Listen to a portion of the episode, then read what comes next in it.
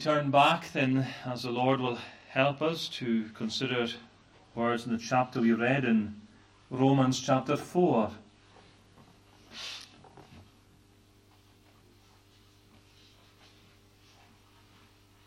Don't often, actually, in my own congregation, give titles to sermons. I often intend to in preparing them, but never seem to get round to it. And when I try, I often find that I don't quite get a title that I feel captures and fits what I want to say.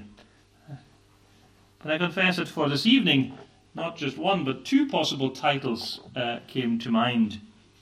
The first was a divine description of blessedness. And the second option, and the one that I've actually stuck with, is Where have your sins gone? Where have your sins gone? And the reason I want to stick with the second title is that I think it connects better with, I hope, will be a short run of sermons that we have at the communion season between now and the Lord's Day. Our text this evening then is in Romans 4, verses 6 and 7. Even as David also describeth the blessedness of the man unto whom God imputeth righteousness without works, saying, Blessed are they whose iniquities are forgiven, and whose sins are covered. Blessed is the man to whom the Lord will not impute sin. So then, dear soul here tonight, here is the question that we are investigating this evening. Where have your sins gone? And you'll understand from the nature of that question that the question itself is making an assumption. That your sins have in fact gone somewhere. That you are therefore not in your sins anymore.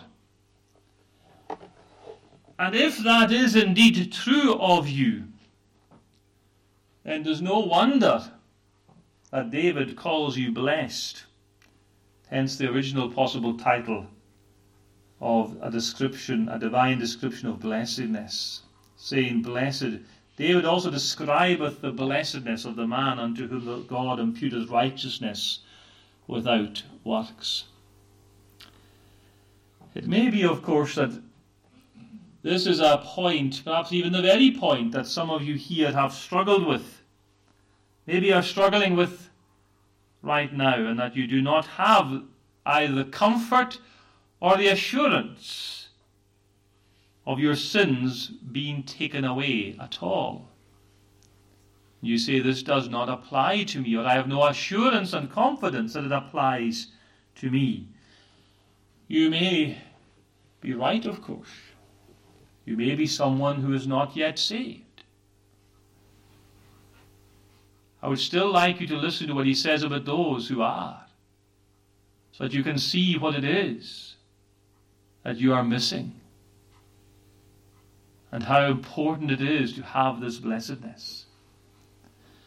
But if perhaps you are someone who is full of doubts and has not yet come to an assurance of salvation, you may sit and say, Well, I am sure that if my sins were gone, I wouldn't have then this sin in my life. How can you talk about sins being gone, and yet here there is a sin in my life, there's a trouble in my life, there's an idol in my soul? And this fear and this concern can be especially intensified in the run into a communion season. The solemnity of the table of the Lord sits before you. You anticipate it. You know what is likely to happen over the next few days. You know your own responsibility in the light of Scripture. Let a man examine himself. You know what the Bible says about eating and drinking unworthily or not discerning the Lord's body in the elements. Perhaps for some here,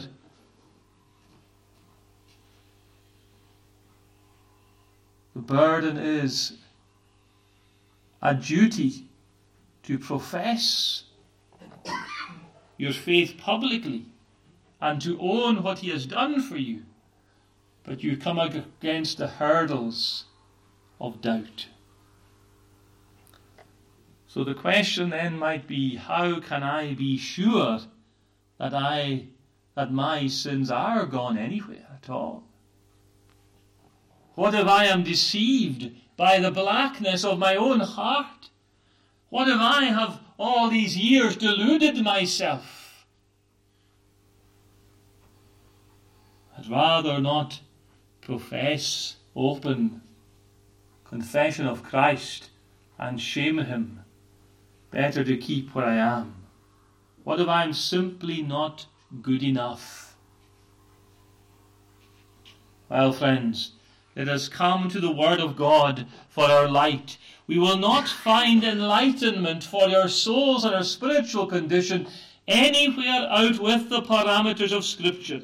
The light of Scripture is always good and helpful for the soul. God did not give it to tease or to taunt or to deceive us. God gave the Word in order that it would help men.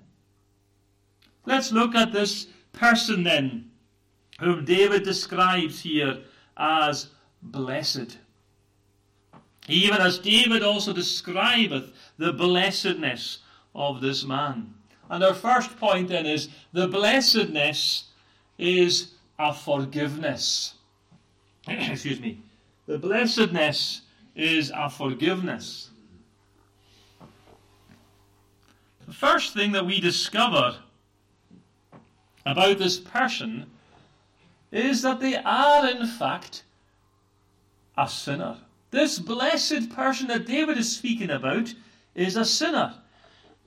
You know, the, the description that, that is here, it is, it is a work of art in Scripture. It is like a beautiful uh, artistic master at work. The brushstrokes of the sweet psalmist of Israel are repeated here for us in Romans. And yet, the portrait that is painted is of a man who is guilty before God, a man who is worthy of death, a man who has broken the law of God all his days. How do we say that from this? Well, notice he has iniquities. Blessed are they whose iniquities are forgiven. Now, yes, they are forgiven, and we will come to that in this point. But in order for them to be forgiven, they must first be. There is no escape from that. There's no avoiding what is the shame of the truth of that. If we hope to confa- confess ourselves amongst the blessed, we must first confess ourselves amongst the broken and the sinful and the guilty. And maybe as you anticipate the direction of a service like this on a Friday night, you can see, I can see where you're going with this, and I don't want to go there. I can't get to that blessed position. Well, friend, will you not come to this first rung of the ladder with me together? Can you at least come this far? Troubled soul, can you not confess yourself? As amongst the broken and the bruised and the guilty and the corrupt? Can you not find yourself there? If you are feared to go further, can you not come that far in agreeing with what the text of Scripture says? The iniquities, oh, the iniquities of the soul. You may be very wary of walking in, as it were, the gate, the gateway of the blessed you might struggle to see yourself in any way as one of the Lord's favored, favorite jewels. But can you see yourself as a man or a woman or a boy or a girl with iniquities? Can you see that? With iniquities, it's a plural. It's not just one, not just two, not a trifling small matter. There are many. There's a plurality here because there are so many that you cannot count them. It's unspecified, but a great number. This man is grappling with his iniquities. You know how Satan is called the enemy of your soul in the Bible, and an enemy he truly is. He is cruel, he is ravaging and rampaging, seeking whom he may devour. If it were possible, he would deceive even the very elect. You know what he does? Before there's any grace dawning in your soul, what does this enemy of your soul do? He sneers at the idea that you're guilty. He sneers at the thought that you're going to get troubled by a few harmless sins and worldly pleasures.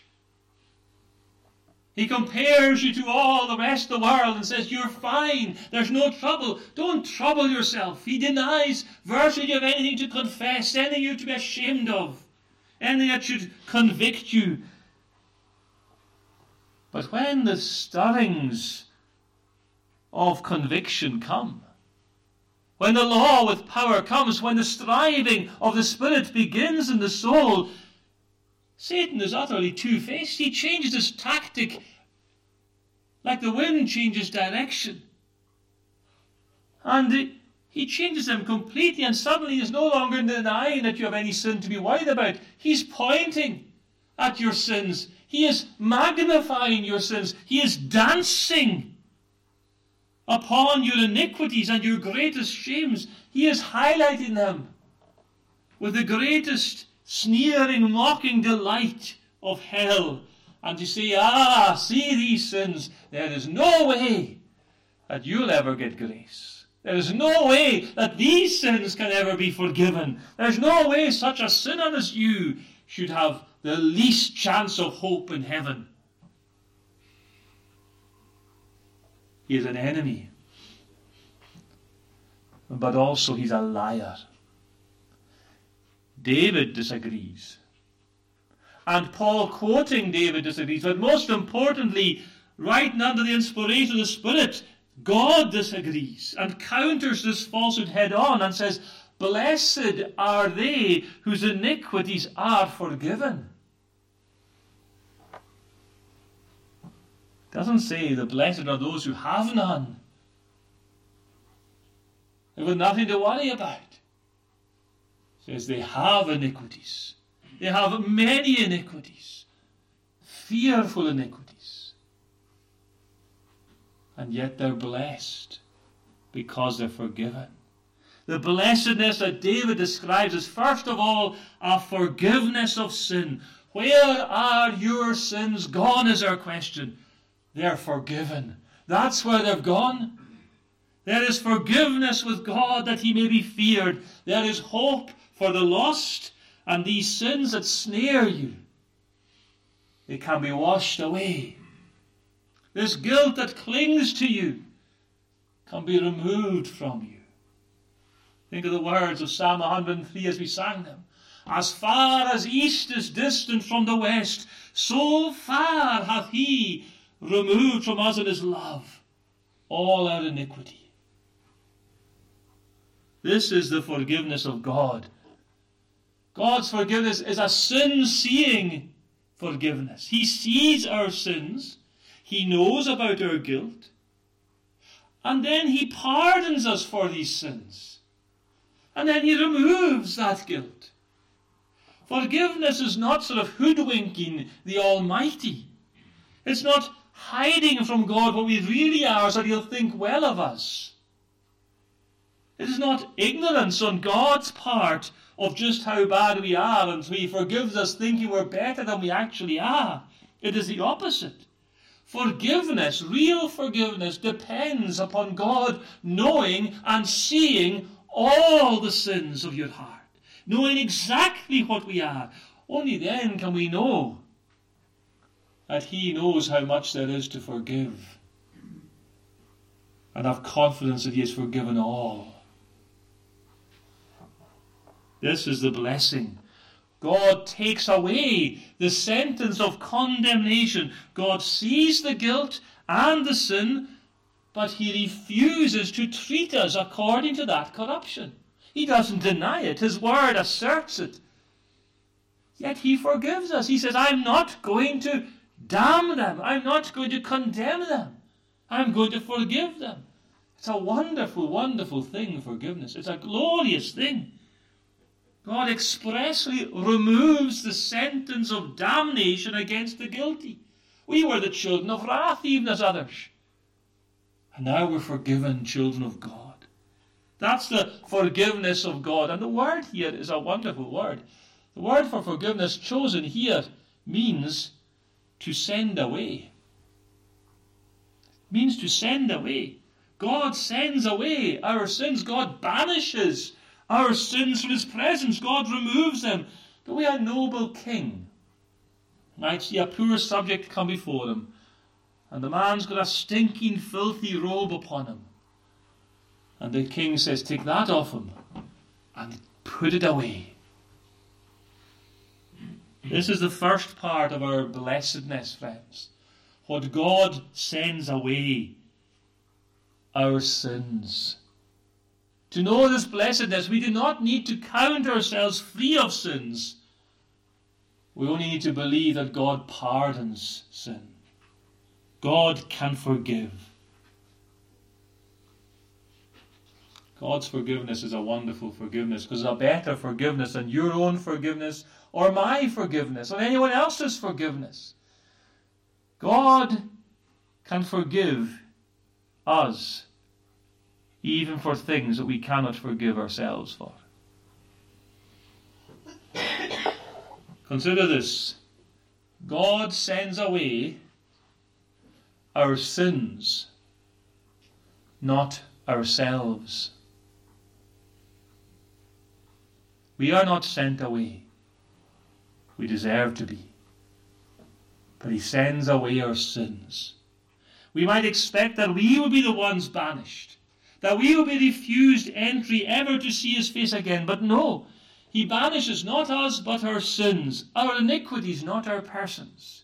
And so you stand before the Lord, and he has stripped you bare of all your sins, like the autumn leaves of a tree, as they blown away by the winter storm. The tree is stripped bare. The brown, decaying leaves are blown clean away. This is what God says about you, poor, broken, believing sinner here tonight. He says, I've put away your, for, your sin, and I've forgiven you all your iniquities. It's not just in Romans either, or just in the Psalm. Isaiah has it. He has cast your sins behind his back. Micah has it. They are cast into the depths of the sea. There's a blessedness here. The blessedness is first of all a forgiveness. But uh, there is more. Secondly, the blessedness is a covering. The iniquities are forgiven and the sins are covered. Verse 7. You see, we are not left stripped bare like the winter tree.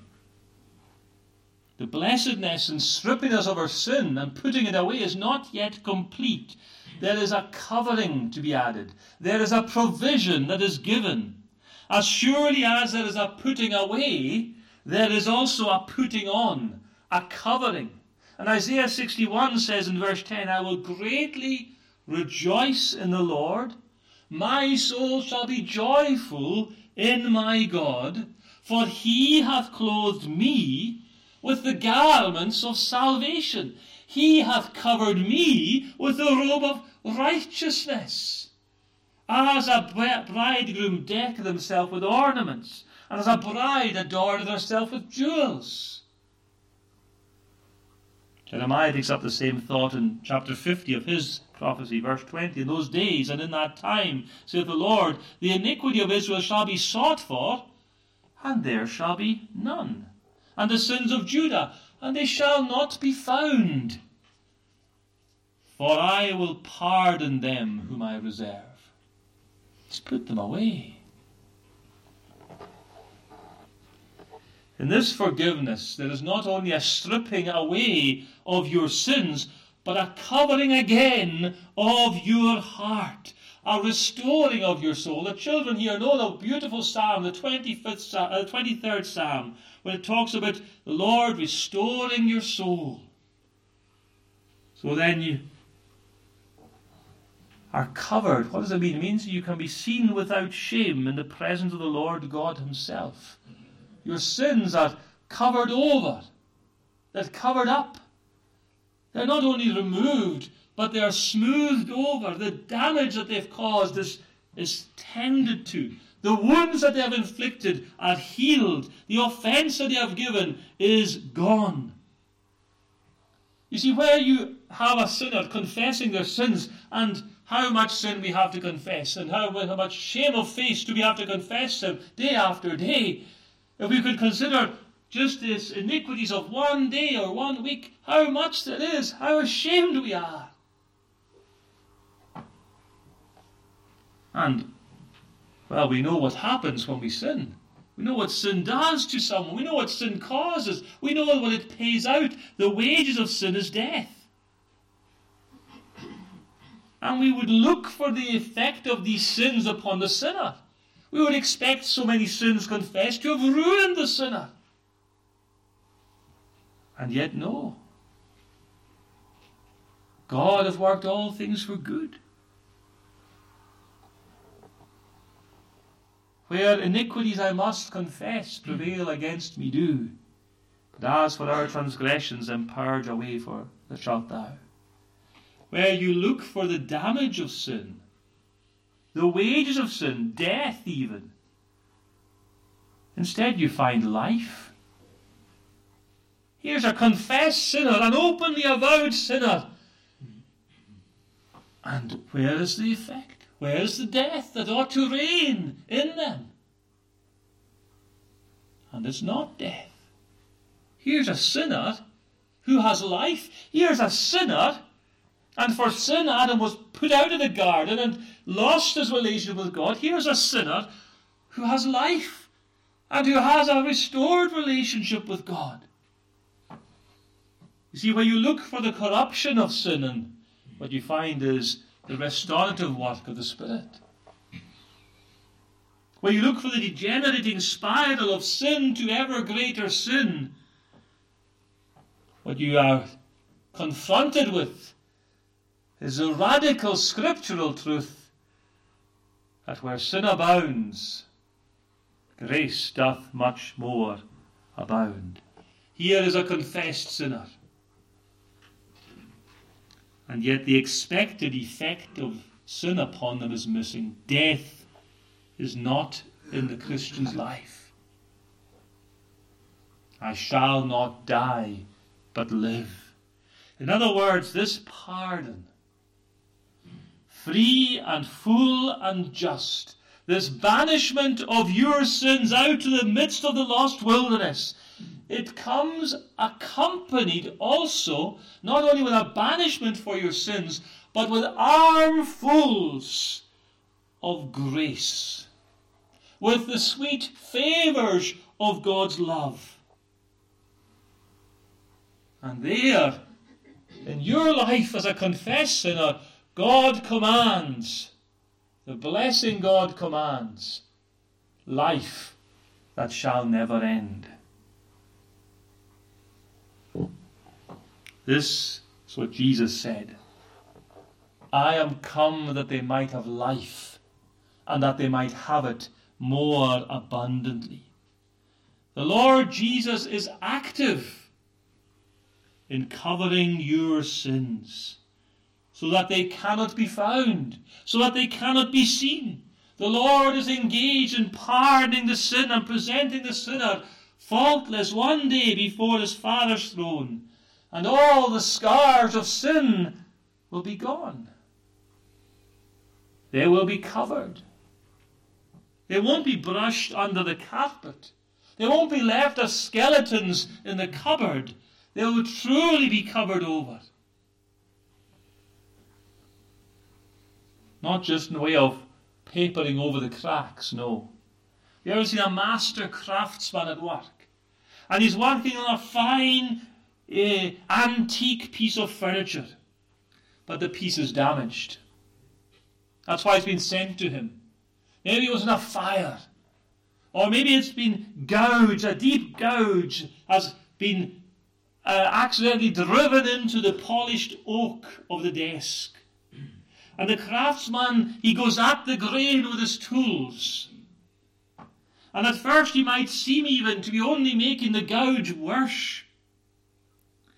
But really is taking away all the scarred timber from that attack upon it. And he is feeding into it fresh timber of his own workmanship. And then he begins to polish it. And the French polish brings it eventually to a mirror shine.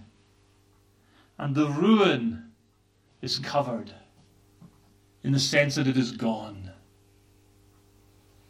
It can't be found.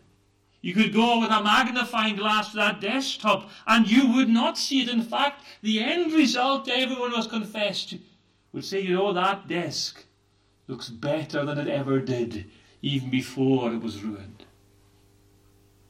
You see, it has been restored.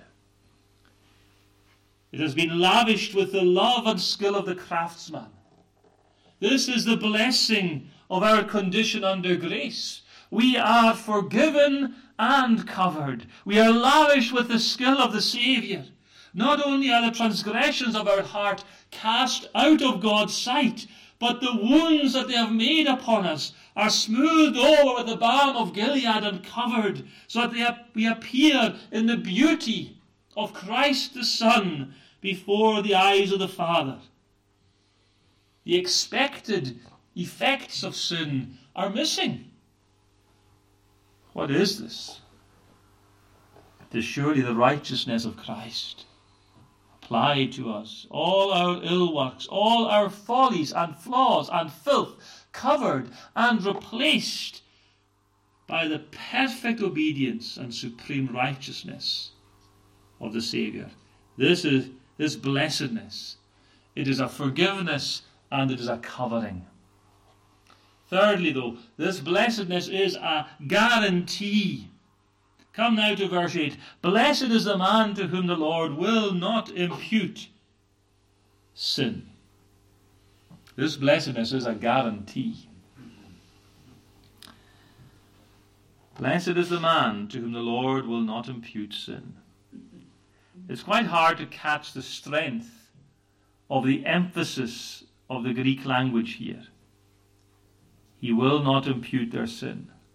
He will not. There is no way he will impute their sin. It will not be permitted. It must never happen. There's an emphasis that is beautiful and comforting. There's oil on the wounds. This is the guarantee offered by this text for you in your doubts and in your fears, dear child of God. Here is medicine for the aches of pain and doubt in your soul. Here is comfort for the plagues of fear that wash over you. This verse, it is the everlasting arms to ferry you forward to either a first or a further profession of faith in Christ come the Lord's day. Blessed is the man to whom the Lord will not impute sin. God will never, ever, ever impute sin to you.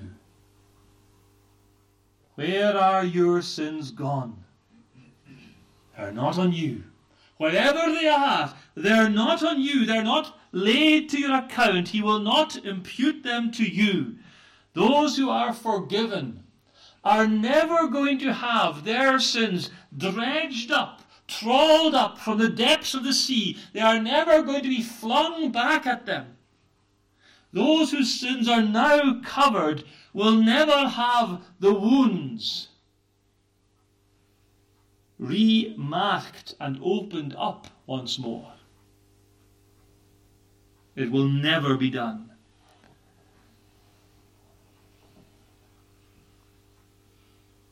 Are there times when you particularly fear, as it were, the idea of being fingered and sin being put back upon you?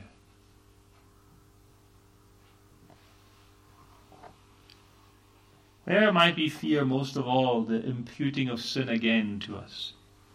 There may be different places and times, of course, but one of them might well be the sacrament. We can't be afraid of the Lord's Supper in some ways.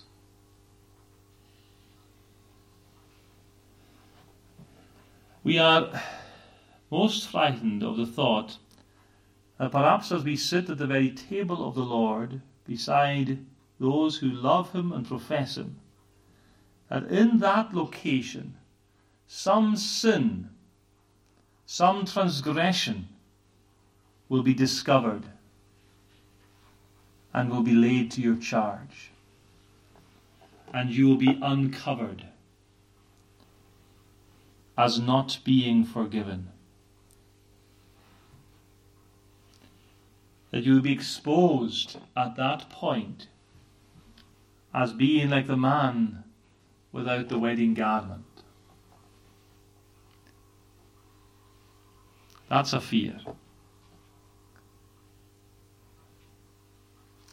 Not that a communion season, I'm sure perhaps the greatest fear of that would be at the judgment day itself. At that point, some sin, when the books are opened, and every ill deed and thought is made known to all creation. Who can stand if thou, O Lord, shouldst mark iniquity? Some sin seems to rise from the grave with us to condemn us. Well, friend, it is for just such fears that we have this clear and categorical guarantee he will not do that. He will not resurrect sins long since forgiven and fully covered. He will not drag them up or fling them at you. Satan would love to. And sometimes he is given permission to try the Lord's people greatly in this world.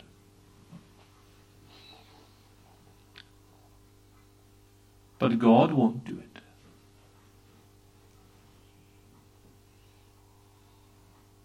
Would you not rather face a thousand sins that Satan flings at you and tries to impute to you and face God doing it once? Because that's the one that matters. And God will never do it. What does that tell you? God will never do it. It tells you that your fears and your doubts as a believer cannot come from God because He will not do it. He will never impute sin to you.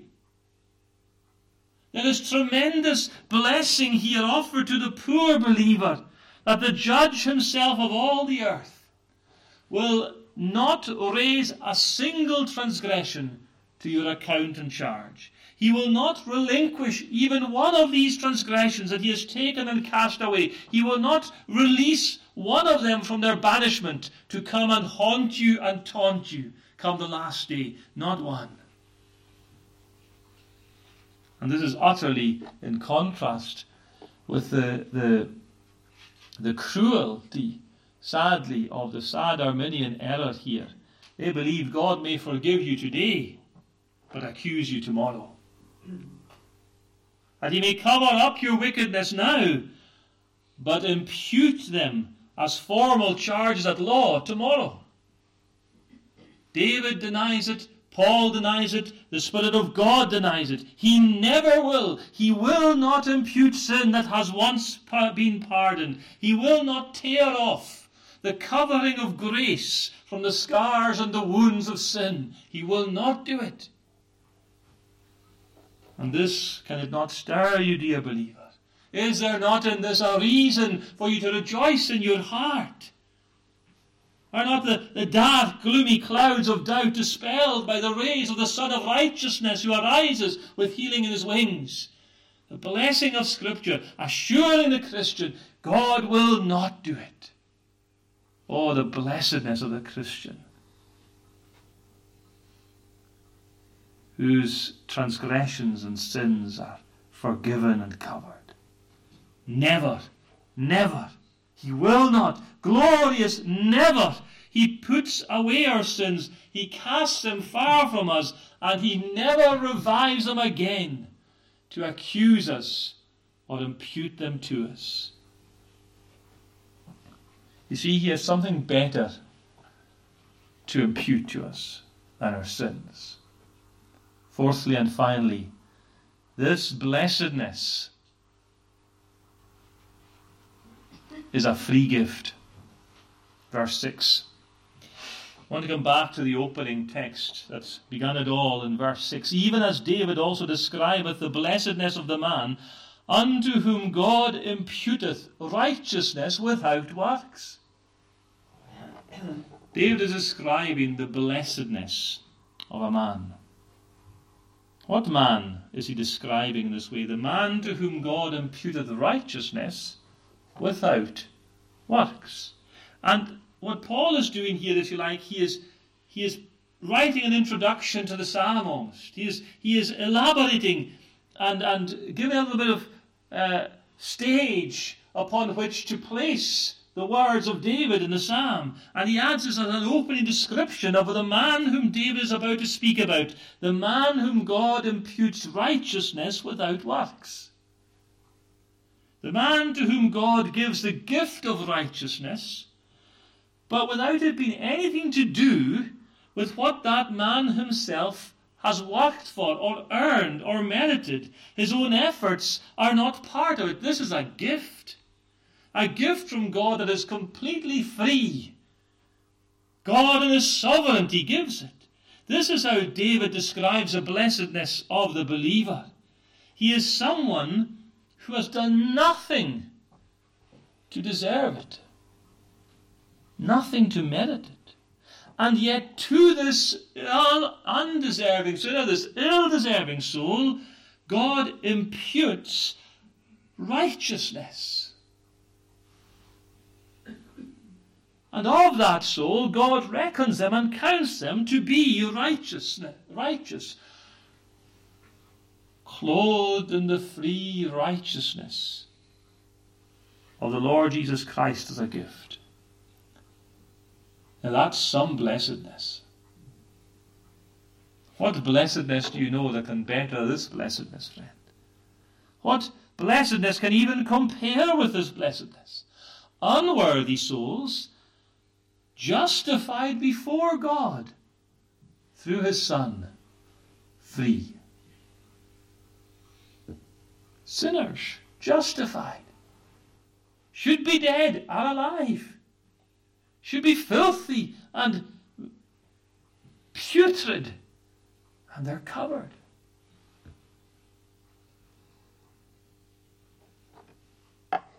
Should be living in fear that one day they'll all catch up with him.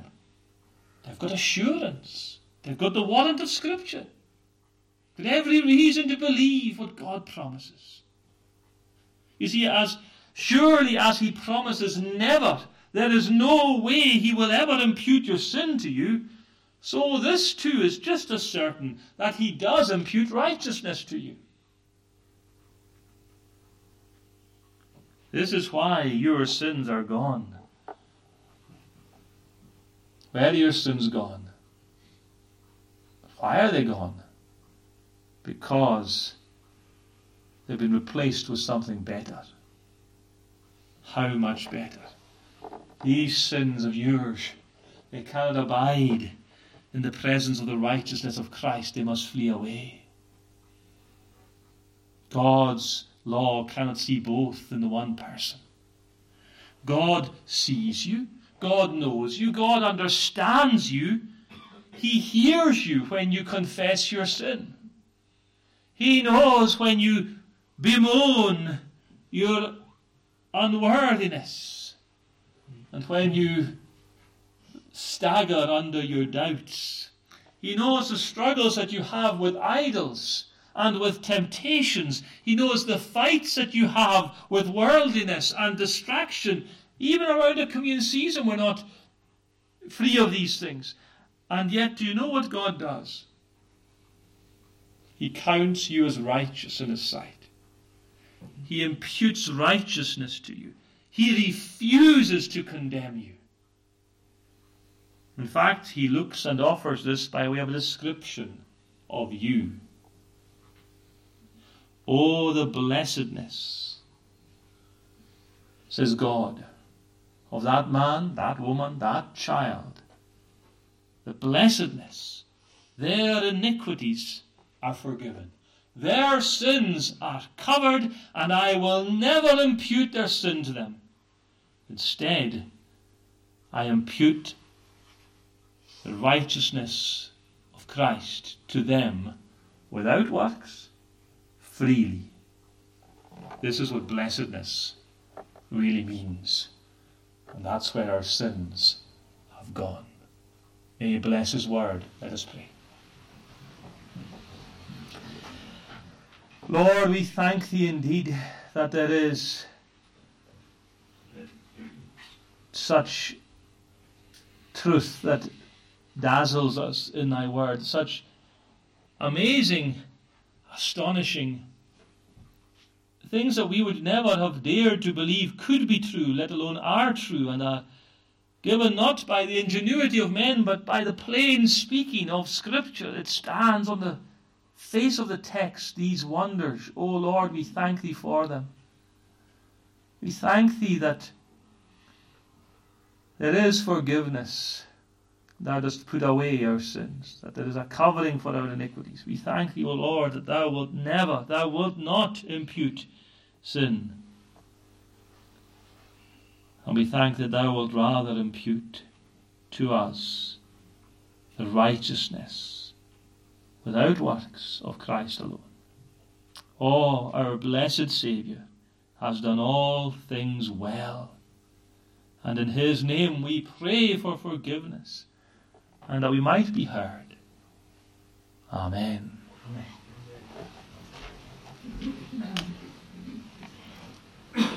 Well, our closing psalm of praise is in Psalm number 85.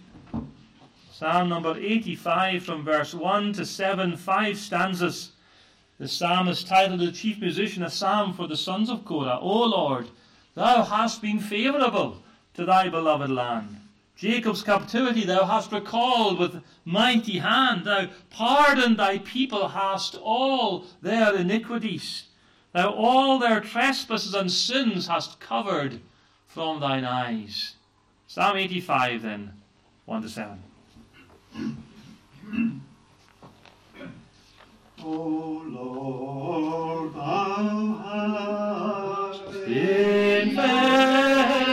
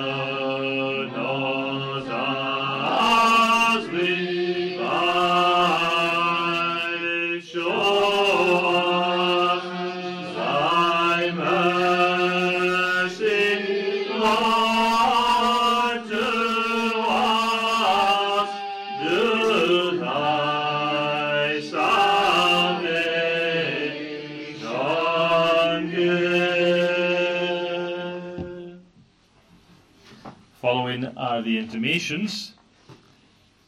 The Kirk session has now been constituted.